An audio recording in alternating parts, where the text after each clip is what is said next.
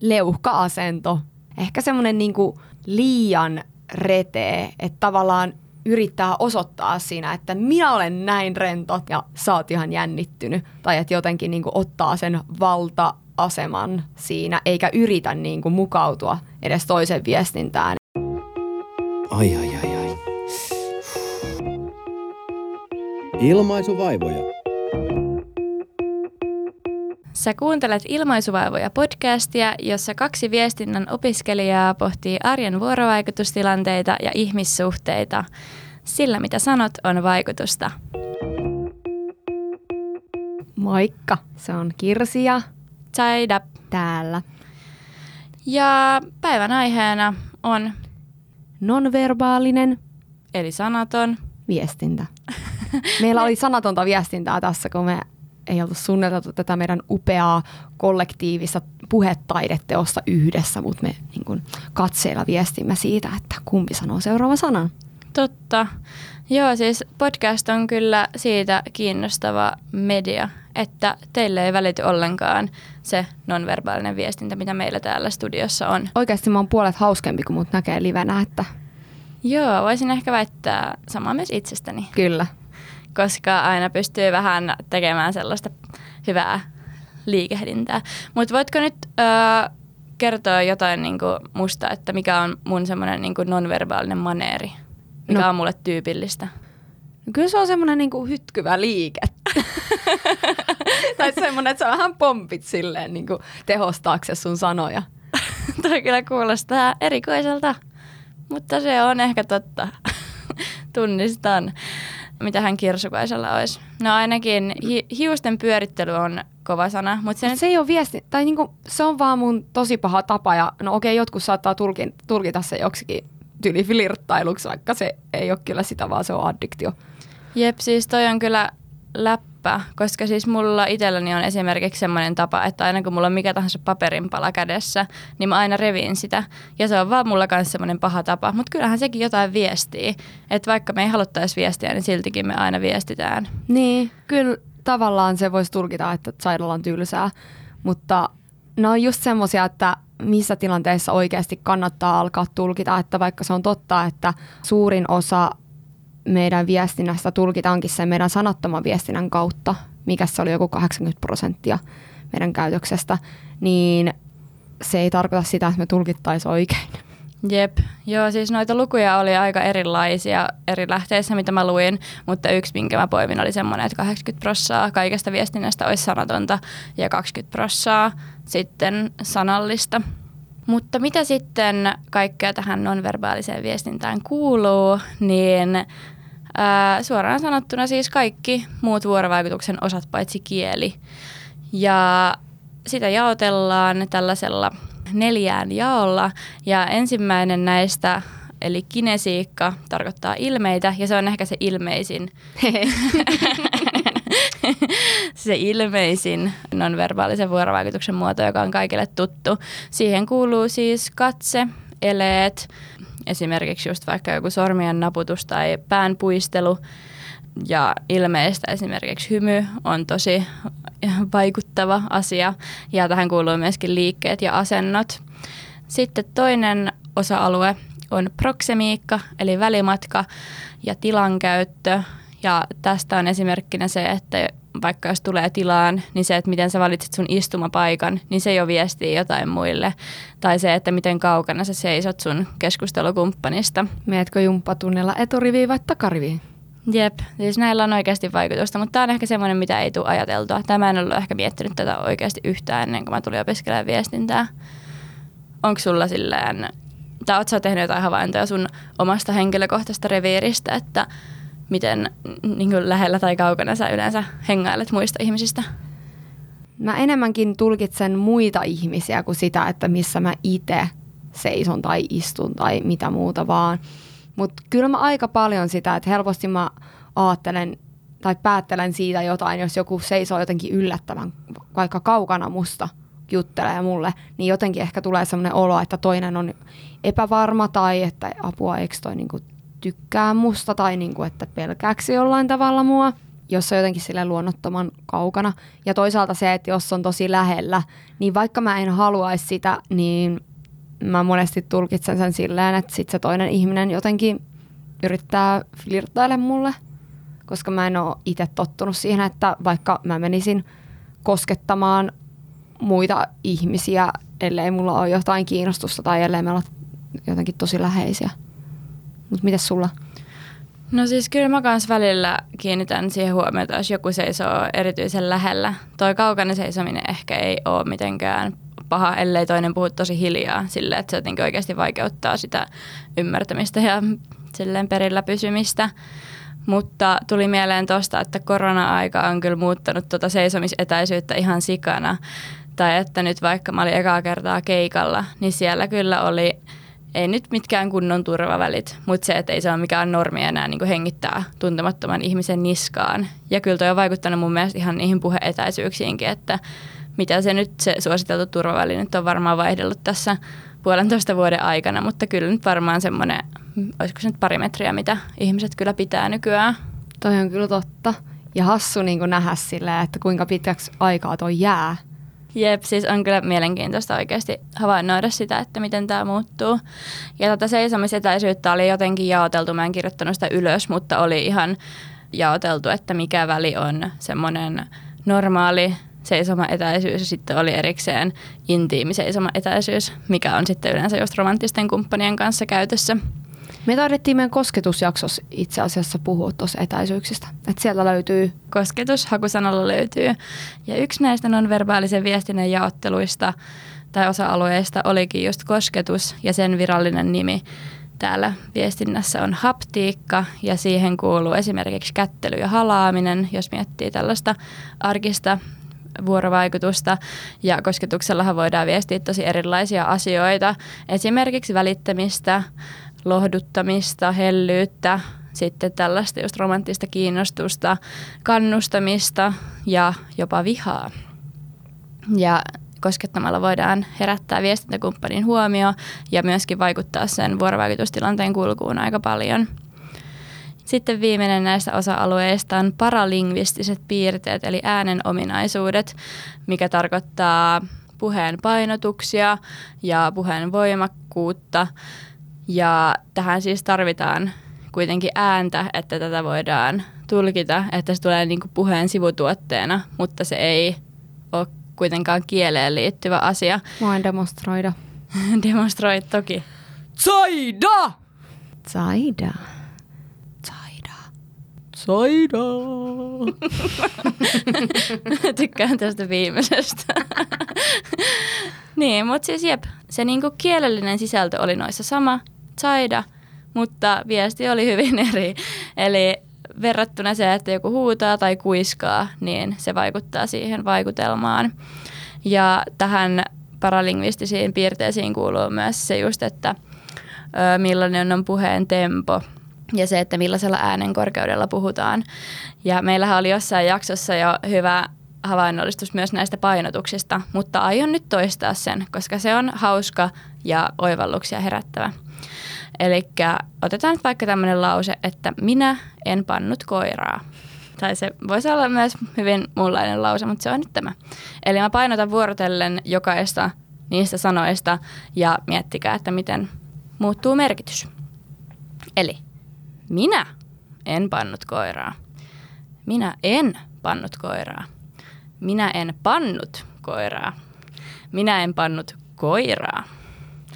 Eli siinä kuitenkin niin kuin jokaisessa lauseessa asioita tapahtui ja ei tapahtunut, mutta merkitys muuttuu. Eli tällaisia asioita liittyy nonverbaaliseen viestintään. Mutta Kirsukainen, minkälaisiin asioihin sä kiinnität huomiota toisten ihmisten nonverbaalisessa viestinnässä? Joo, tämä on musta tosi herkullinen aihe, koska itse huomaan kiinnittäväni todella paljonkin huomiota ihmisten nonverbaaliseen viestintään ja varmasti paljon enemmän kuin verrattuna ihmiseen, joka ei opiskele viestintää. Ja sellaisia asioita, mihin kiinnitän huomiota on ykkösenä ehkä silmiin katsominen, koska mun mielestä se on tosi häiritsevää, jos toinen ihminen ei kato ollenkaan silmiin tai että sit siitä tulee jotenkin ehkä vähän jopa negatiiviset viivat tai sellaiset, että olenko minä pelottava, onko hänellä huono itsetunto vai niin kuin mikä on keissi. Ja asentoon mä kiinnitän myös aika paljon huomiota. Nämä ehkä liittyy myös ihmisiin, tai tuo asento liittyy ehkä ihmiseen, jonka mä tapaan ensimmäistä kertaa. Et siitä mä jotenkin yritän aistia sen toisen itsevarmuutta, että seisooko hän vaikka leveässä haarassa vai nojaileeko jotenkin tai onko kädet puuskassa, mikä viesti sitä, että hänellä on jotenkin epävarma olo tai liikehtiikö jotenkin hermostuneesti tai jotain muuta vastaavaa. Ja hymy. Hymy on kyllä semmoinen, että siitä tulee tuttavallinen ja turvallinen ja hyvä olo ja siitä pystyy lukemaan aika paljon sitä, että pitääkö tämä henkilö mun seurasta tai niin kuin, että haluaako hän mulle hyvää. Sitten on toisaalta paljon vaikeampi tulkita, jos toinen ihminen ei hymyile. Mikä liittyy taas tähän koronajuttuun, että kun on maski, niin no, jos hymyilee leveästi, niin totta kai se näkee silmistä, mutta että tämä on kyllä sinänsä vaikeuttanut tätä nonverbaliikan tulkintaa, että ei näe toisen hymyä. Ja äänensävy on myös sellainen, mihin kiinnitän itse huomiota. Mutta mitä sä, Saida? Tuli kyllä tosi paljon juttuja, mihin mä itsekin kiinnitän huomiota, että oikeasti katse ja hymy on asioita, millä on tosi helppo saada toiselle hyvä vibasusta. Mulla on ollut kyllä itsellä just haasteita välillä sen katsekontaktin kanssa, että jotenkin se vaan välillä tuntuu kiusalliselta katsoa silmiin, mutta nyt kun mä oon alkanut tietoisesti käyttää sitä katsetta hyödykseni, niin huomaa kyllä, että tuntuu, että pääsee lähemmäksi ihmisiä sillä, että oikeasti katsoo kunnolla silmiin.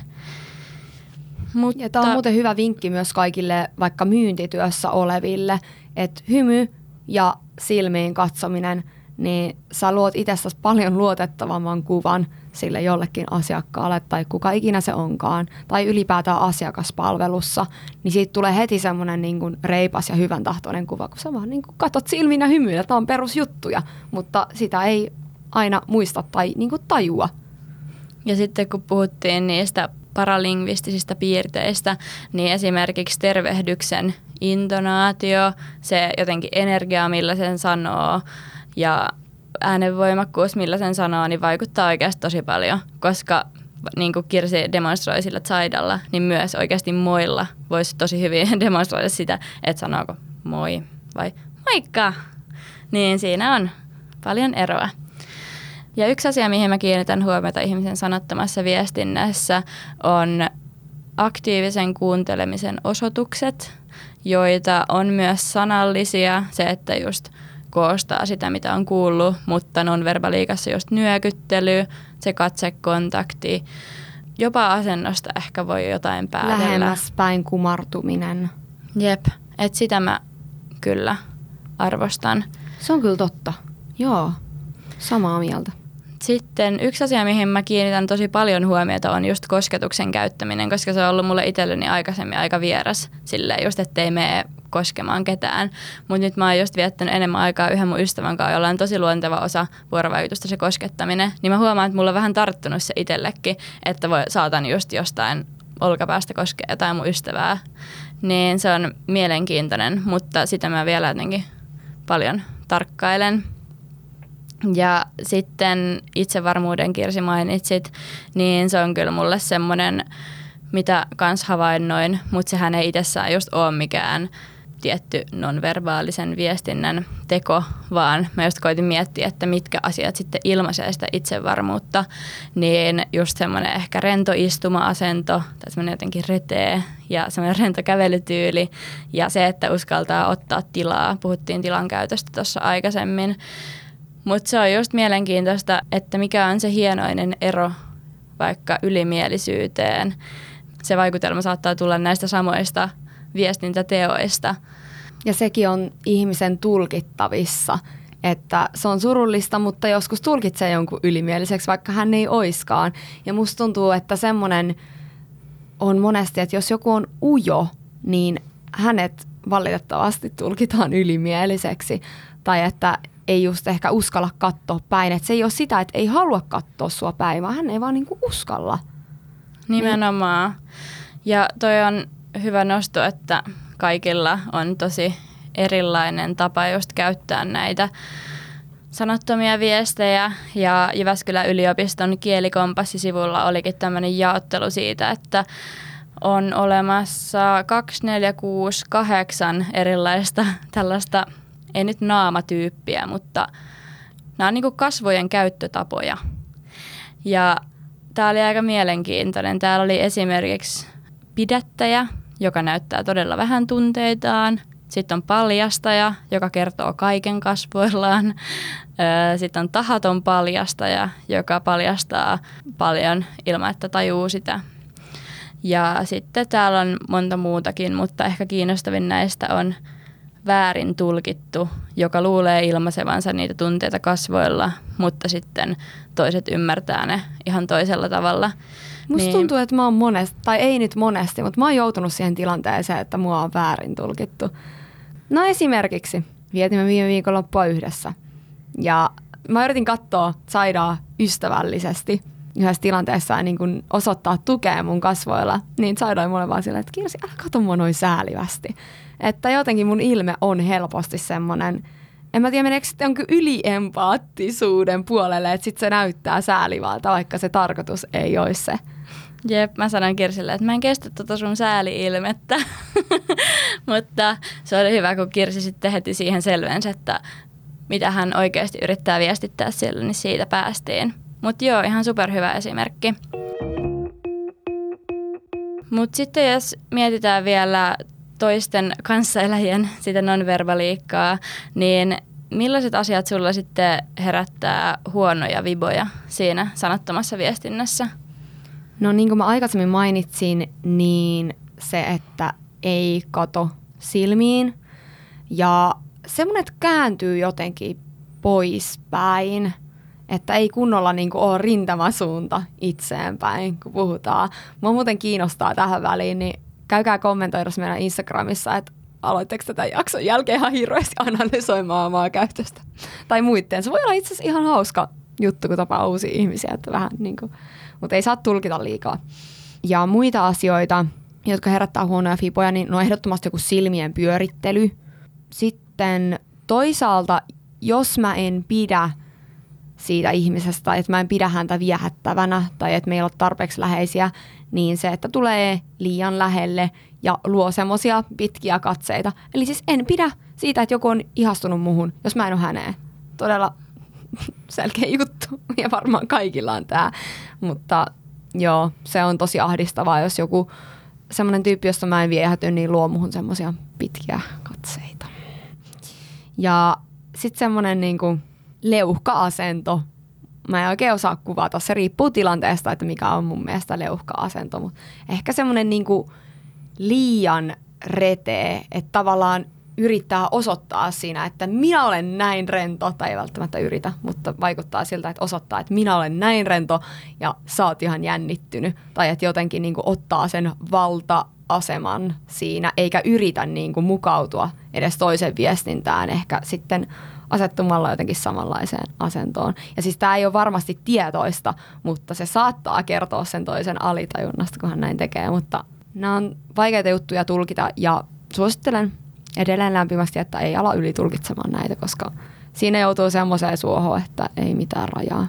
Superhyviä pointteja. Se, mitä noista mä oon jotenkin paljon miettinyt viime aikoina, on se, kun sä sanoit, että rintamasuunta että mihin päin se on, niin siihen mä oon itse halunnut just kiinnittää huomiota, että jos vaikka ollaan ringissä ja joku tulee siihen, niin sitten oikeasti levennetään sitä piiriä, eikä sille, että joku vaan niin kuin, ottaa tuolinsa ja joutuu sinne takariviin.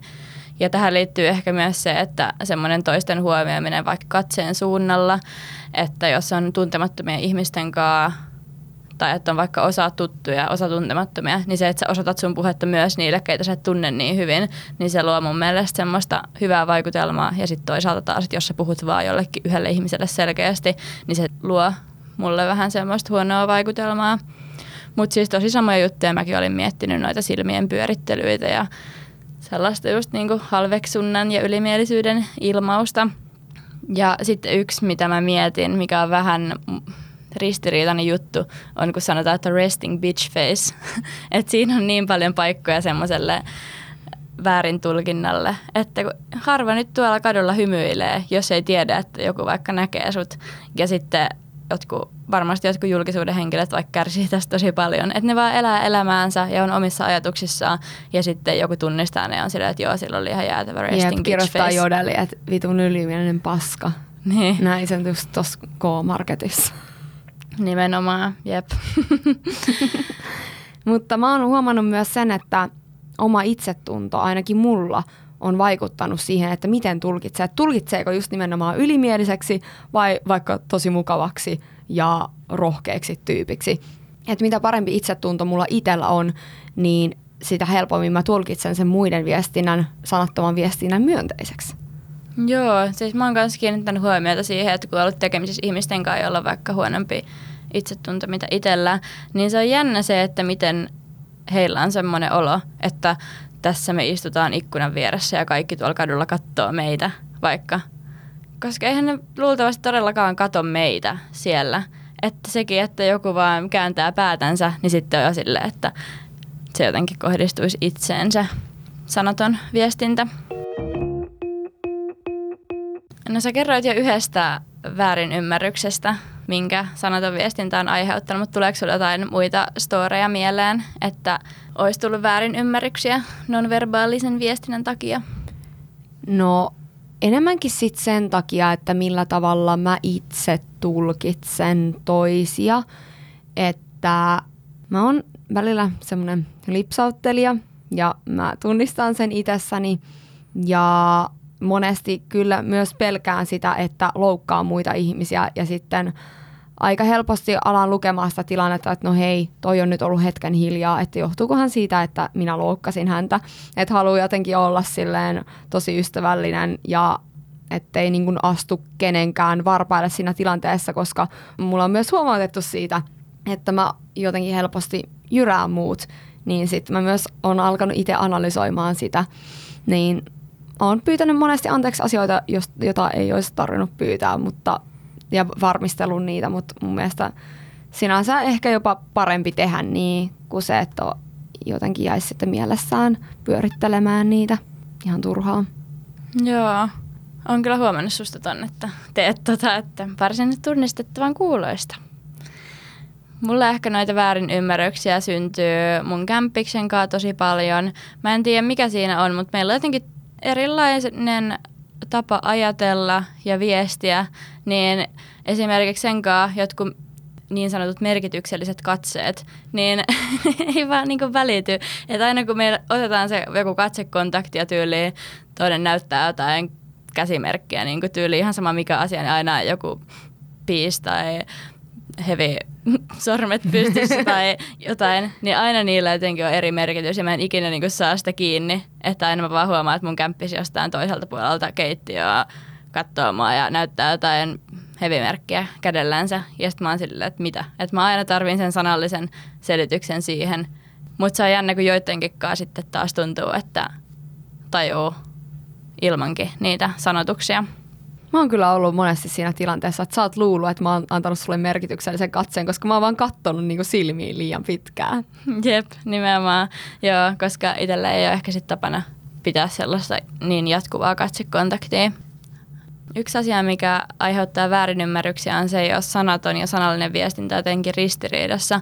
Et mulle kävi esimerkiksi semmoinen tilanne, että mun ystävä tuli treffeiltä ja se tuli sinne mun luo ja näytti jotenkin vittuuntuneelta. Tai oli niin kuin naama norsun vitulla ja ei vaikuttanut yhtään innostuneelta. Ja sitten mä kysyin, että no, miten meni treffit? Ja sitten se vaan alkaa kertoa, että joo, siis tosi kivaa ja tosi kiva tyyppi ja vitsi juttu luisti. Sillä oli mielenkiintoisia ajatuksia ja näin poispäin. Ja sitten mä ootin koko aika sitä muttaa. Mutta sitten se ei vaan tullut. Ja mä olin silleen, mitä ihmettä, että miksi sä sit näytät tolta? ja kyllä sieltä niinku sitten ö, lopulta tuli joku yksi miinus, mutta hämmennystä aiheutti, että se mulla tuli mieleen. Ja sitten yksi, mikä mun omassa käytöksessä aiheuttaa väärin ymmärryksiä, on se, että mä saatan välillä just herkistyä tai alkaa itkeä varsinkin perheen kanssa käy tosi usein näin. Ja sitten se asia vaikuttaa paljon dramaattisemmalta kuin se, mitä se todellisuudessa on. Että tuntuu, että se helpottaisi omaa elämää, jos ei itkisi niin helposti, että sitten ei tulisi sitä ristiriitaa siinä, että mikä se on se todellinen tunnekokemus vs. miltä se vaikuttaa.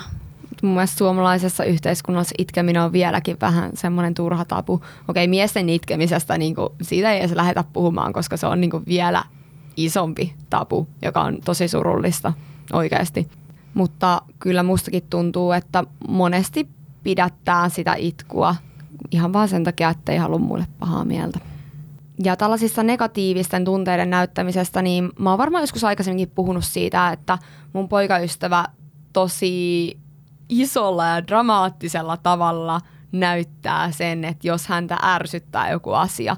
Että sieltä niinku volyymit, desibelit lähtee heti ihan kattoo. Ja sitten ollaan silleen, voi vittu saatana perkele. Ja se on joku niinku ihan pieni asia, että vahingossa heitin perunan roskiin tyyppisesti.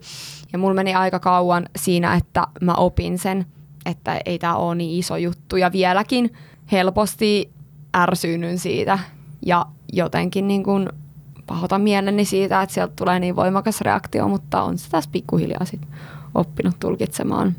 Mutta suuttumis ja jotenkin se, ne riitelytyylit, niin niistä kyllä helposti saa väännettyä kaikkea. Jep, ja no ihan nimenomaan niitä väärin ymmärryksiä, mitkä vaatii sitä toisen tuntemista. Että väärin ymmärryksiltä vältytään sitten, kun tutustuu, mutta ehkä sitten tuntemattomia ihmisten kanssa usein tulee just tämmöisissä non-verbaalisissa jutuissa tosi paljon niitä väärin ymmärryksiä, koska ei ole sitä ennakkotietoa niistä. Ja ehkä peilaa siihen, että itse, jos mä kosketan jotain, niin se tarkoittaa, että mä oon kiinnostunut. Nyt toi koski mua, okei okay, se on kiinnostunut.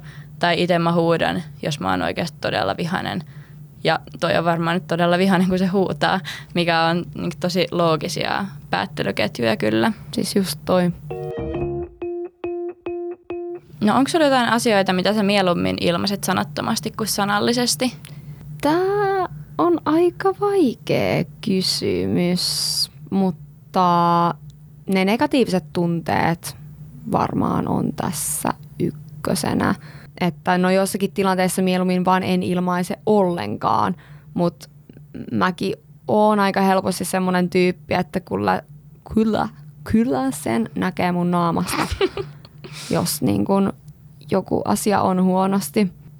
Että semmoinen ärsyyntyneisyys, no sit toisaalta jos mä tunnen hyvin tai jotenkin perheen tai niin poikaystävän kanssa, se on kyllä sitä silmien pyörittelyä aika vahvasti ja mä tiedän, että se on ihan sika ärsyttävää ja se vaan niin lietsoo sitä tilannetta, mutta sorrun siihen.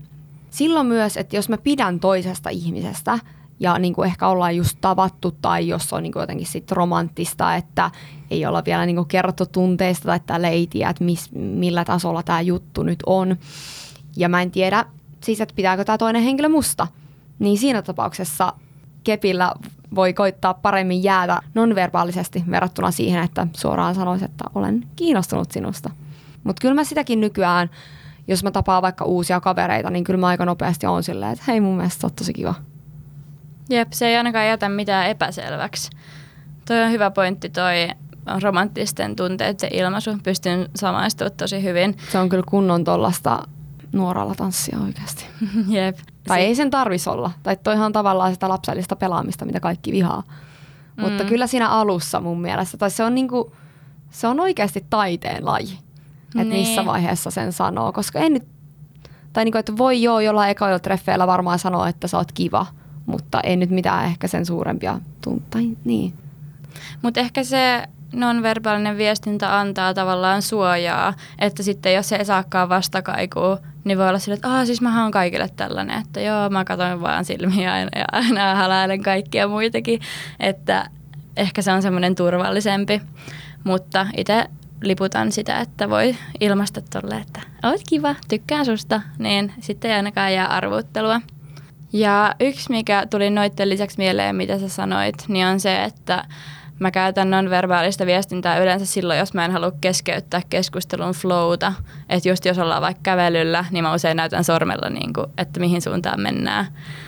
ettei tarvitsisi olla silleen, että hei, käännytäänpäs tästä vasemmalle ja sitten toisen ajatus katkee ja hyvät keskustelut menee sivusuun.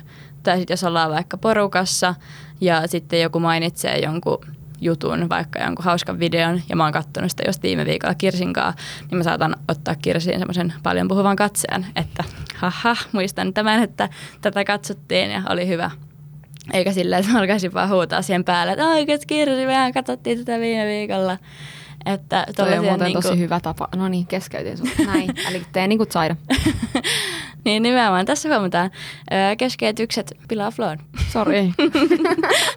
Ei se mitään. Tämä on hyvää havainnollistusta. Ja ehkä sitten kanssa sanattomasti tykkää viestiä sellaista yleistä, että huomaan sinut. Että just jos ollaan vaikka porukassa, niin siihen liittyy just se katseen suunta, se rintamasuunta ja tällaiset asiat, että tekee kaikille semmoisen, tai pyrkii tekemään kaikille sellaisen tervetulleen olon sillä omalla sanattomalla viestinnällä. Hei, let's go! Jatkoille! Tällä kertaa mä oon erityisen innoissani tästä jatkoille jutusta – jonka mä nyt teille esittelen. Mä itse katoin tämän videopodcastina, koska aiheena on kehonkieli ja sanaton viestintä. Ja siinä oli aika paljon sellaista havainnollistusta siitä, että siinä vaikka näytettiin, että minkälaiset käsien liikkeet viestii mitäkin, niin se on tosi hyvä kyllä katsoa YouTubesta. Ja se on tämän niminen kuin Ilona Rauhalla podcast, kehonkieli ja sanaton viestintä ja vieraana Sami Sallinen. Ja tämä Sami Sallinen on itse poliisi taustaltaan ja sitten on erikoistunut just sanottomaan viestintään ja siitä alkanut ilmeisesti kouluttamaan ja muuta. Ja sitten tämä itse podcastin hosti Ilona Rauhalla on psykologi. Eli tässä jaksossa poliisi ja psykologi keskustelee sanattomasta viestinnästä, niin siinä oli kaksi tosi erilaista asiantuntijuuden alaa ja huomasi, että miten eri asioihin eri ammatinharjoittajat keskittyy. Siinä puhuttiin just vaikka valehtelemisen ilmauksista, että mistä voi tunnistaa, että ihminen valehtelee. Ja siinä oli esimerkiksi semmoinen, että jos joku valehtelee, niin silloin kasvot on tosi hyvin hallinnassa, koska pyritään vaikuttaa siltä, että ei valehtele. Mutta sitten muut asiat kehossa, esimerkiksi kädet tai niin viimeistään jalat paljastaa sen, että valehteleksä. Ja sitten siinä puhuttiin, että millaiset vaikka käsien asennot ilmaisee itsevarmuutta ja semmoista valtaa. Ja tämä poliisi kertoo, kun se on ollut peitetehtävissä. Mä en edes tiennyt, että Suomessa tehdään tällaista, mutta siis siellä rikollisjengeissä niin esittää olevansa yksi heistä ja siellä tekee hommia. Ne kertoo siellä, että miten sitä niin kuin omaa nonverbaliikkaa pitää muokata samalla tavalla kuin vaikka näyttelijät hakee sen uuden hahmon ihan kehosta asti. Niin ihan super mielenkiintoista. Ja sitten vielä yksi hyvä pointti tästä on se, että ne siinä keskustelun timmellyksessä tarttuu toistensa käyttäytymiseen ja on silleen, että hei sä teit äsken tälleen, mitä se tarkoittaa, niin tuli tosi hyviä tarkennuksia. Eipä siitä muuta, menkää kuuntelemaan Ilona Rauhalla podcast, kehonkieli ja sanaton viestintä, vieraana Sami Sallinen. Kuulostaa hyvältä. Mäkin tajan lähteä jatkoille. Hei, hyvää viikon jatkoa. Kiitos kun kuuntelit taas. Kiitti, kiitti ja se on moi. Moro!